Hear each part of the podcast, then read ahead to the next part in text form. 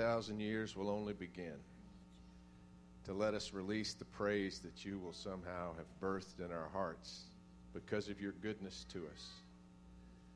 Father, we've already received so much, and yet only a thimble full of the blessings that will be ours for eternity.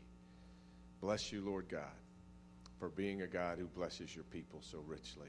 In your holy name, we give you praise this morning. And all God's people said, Amen. Amen. Amen. Wow. Well, wasn't Easter awesome this last this last Sunday? What a day for all those folks that were a part of the the journey to the cross and uh, making Easter Day happen. And there was only about 150 of you uh, that made that possible. And uh, I just thank you for making that a day that was truly a celebration. Yeah, absolutely. Give those people a hand. Um, as you know, let me start with a few uh, um, comments before communion. As you know, our general conference met this uh, this last year, and just this week, our uh, United Methodist Supreme Court, the General Judicial Council, has returned its findings about the legislation that was passed there. And this morning, I, I'm thankful to report that the Judicial Council's rulings are that the traditional plan is upheld, that the gracious exit is upheld and it, it, was very questionable whether or not uh, that would actually happen. So, um, uh, the gracious exit that has been upheld is for those who are conscientious objectors to uh, the discipline as it is and has read for the last 45 years on issues of, of human sexuality um, and uh, marriage and so forth and, and ordination. Those, those have been upheld. And should a church uh, decide a gracious exit, the pathway for that would be a two thirds vote by a church conference, which means uh, everybody who's a member of the church gets to vote. It would take a two thirds vote of that church. Uh, that you'd have to pay unfunded pension liabilities and pay one year of apportionments, which for us would be around 80000 And the Oklahoma annual conference, then, after all that had been done, would have to ratify that all the other United Methodist churches in Oklahoma would have to agree at at least 51% to allow that to happen. So that's the pathway by which that happens. I knew I was going to get questions about that. I thought I might as well just go ahead and tell you uh, that that's what it is. But what does this mean that these things have been upheld? That's the next slide. It, means that uh, we are retaining our sexuality policies as they've been written for quite some time. It also means that accountability is ratcheted up and more defined. Those who have defied the discipline that our church has agreed upon uh, and has, have gotten around uh, any kind of consequences for that, that will no longer be the case. Uh, in particular, should a United Methodist pastor um, decide, and it's of his conscience, to do a, a same sex uh, marriage, that that person's uh, employment would be suspended without pay for one year. If it happened a second time, that pastor's credentials would be uh, um, stripped. Uh, so th- they're serious about this.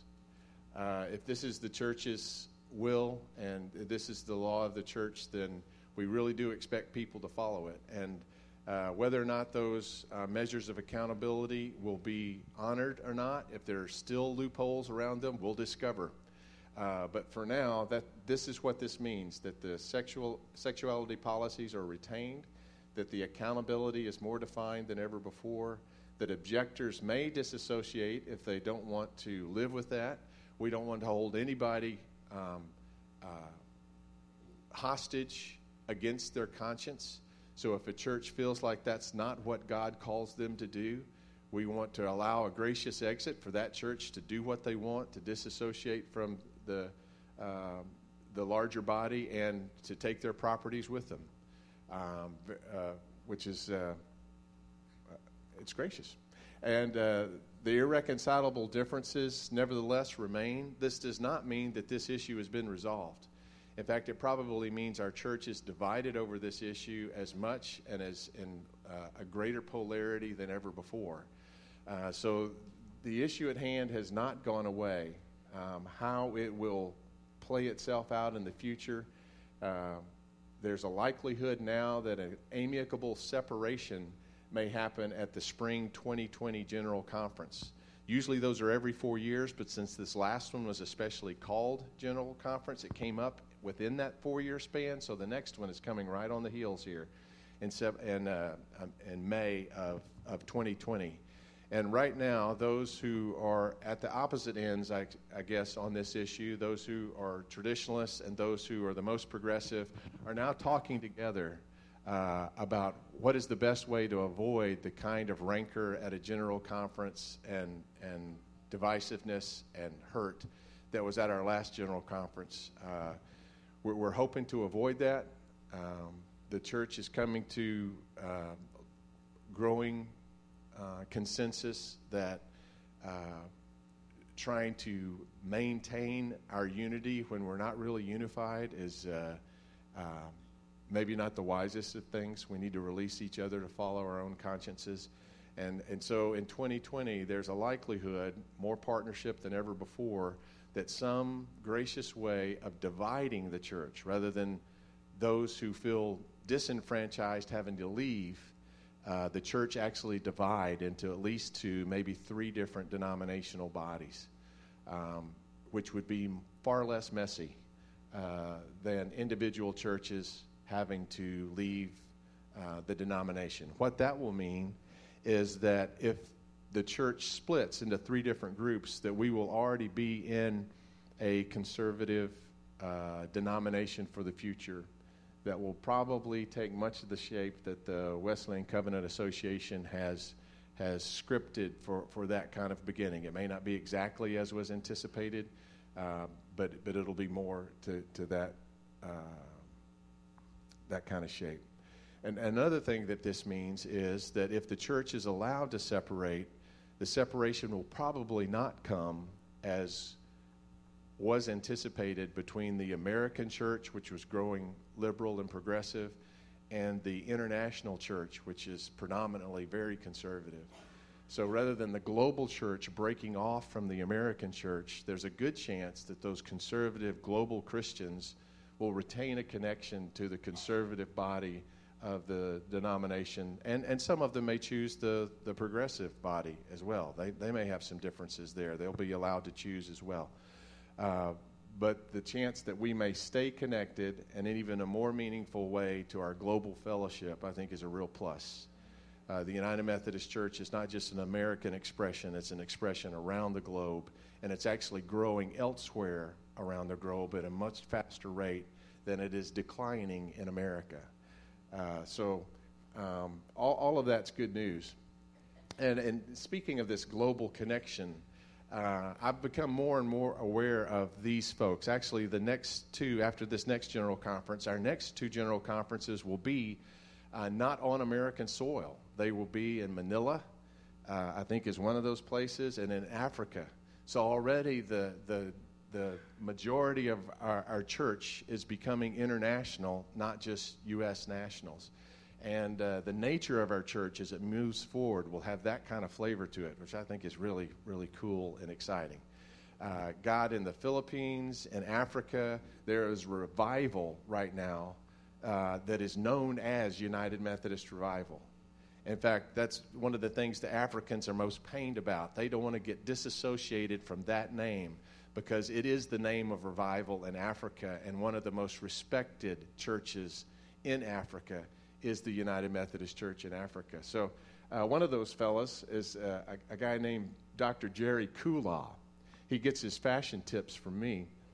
But um, he, he, he is one of our, our international uh, delegates and probably one of the most vocal at our last General Conference and the General Conference previous. He is now the, uh, uh, the dean or the president of the uh, seminary in Liberia.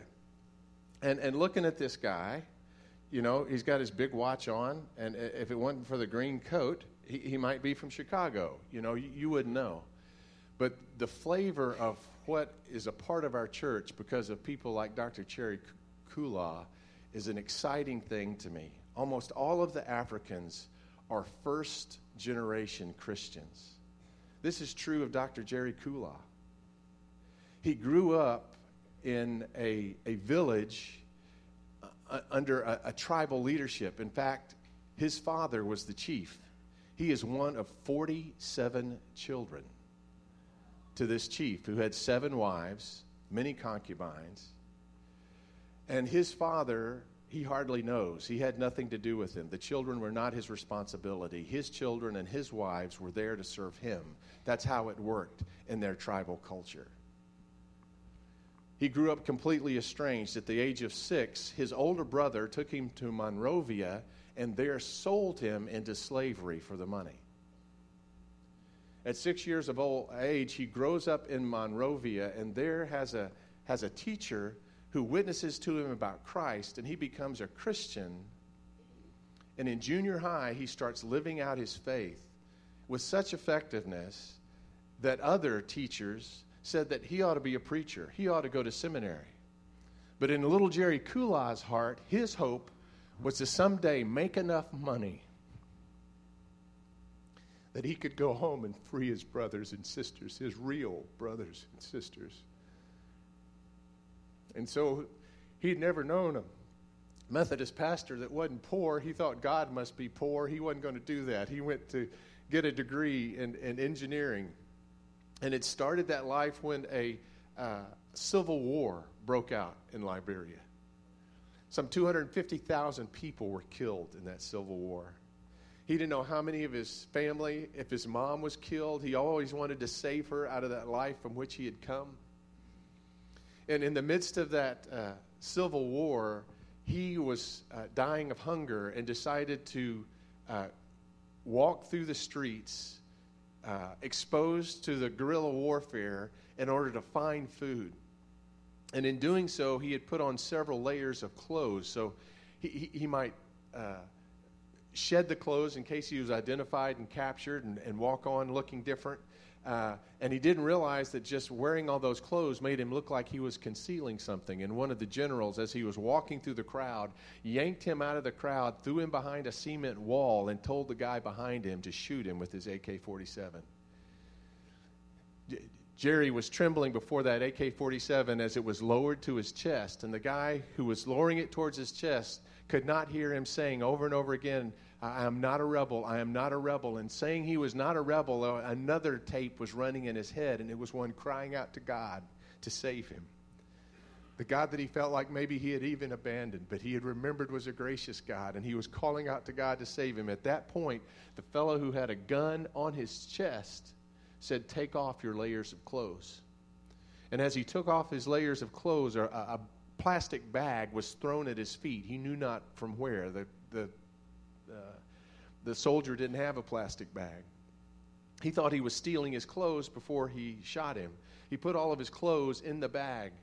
And as the general turned back, as he was killing others to tell this guy to kill Jerry, uh, and then turned back to do his business with others, the guy with the AK 47 popped him on the head with the, with the barrel of the gun and said, Run for your life. Take your clothes and run for your life. He couldn't believe what he was hearing. He grabbed his clothes and he ran, expecting a, a, a gun blast in his back as he ran away, but he got away.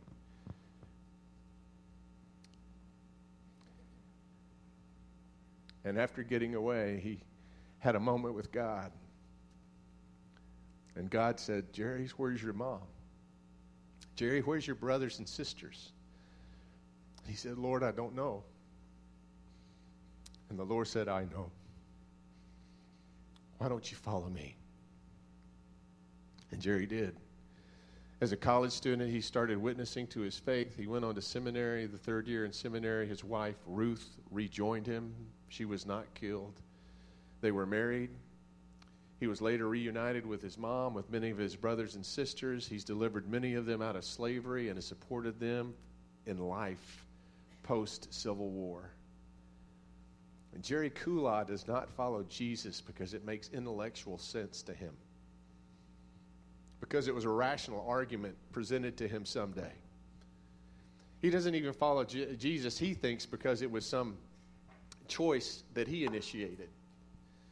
Jerry Kulah follows Jesus because Jesus saved him, because Jesus became real in his life.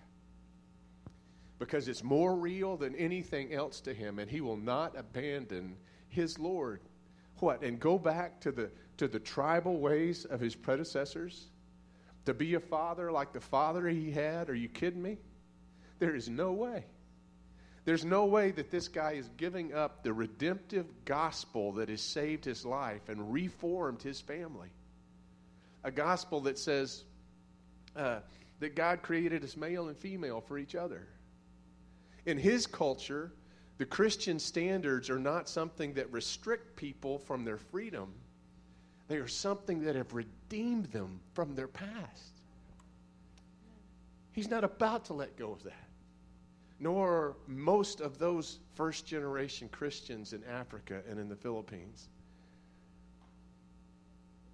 And somehow I think the way forward keeps us connected to brothers and sisters like that.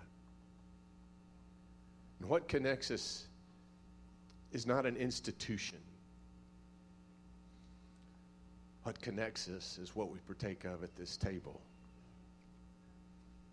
That Jesus is risen, that he's real, that he's alive, and that whatever it costs to serve a God like that, it's a bargain. It's worth it. 10,000 reasons. When you know He's the giver of life, maybe you only need one. On the night in which He gave Himself up for us, Jesus took bread and He gave thanks to the Father and He, he broke the bread. And He gave it to His disciples, saying, Take and eat. This is my body, which is broken for you. Do this in remembrance of me.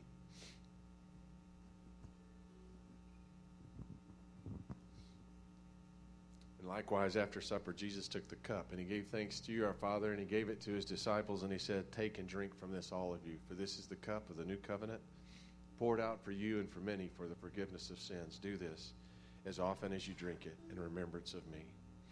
And so, Lord God, in remembrance of you, we do these things. We pray that you pour out your Holy Spirit on these gifts of juice and bread.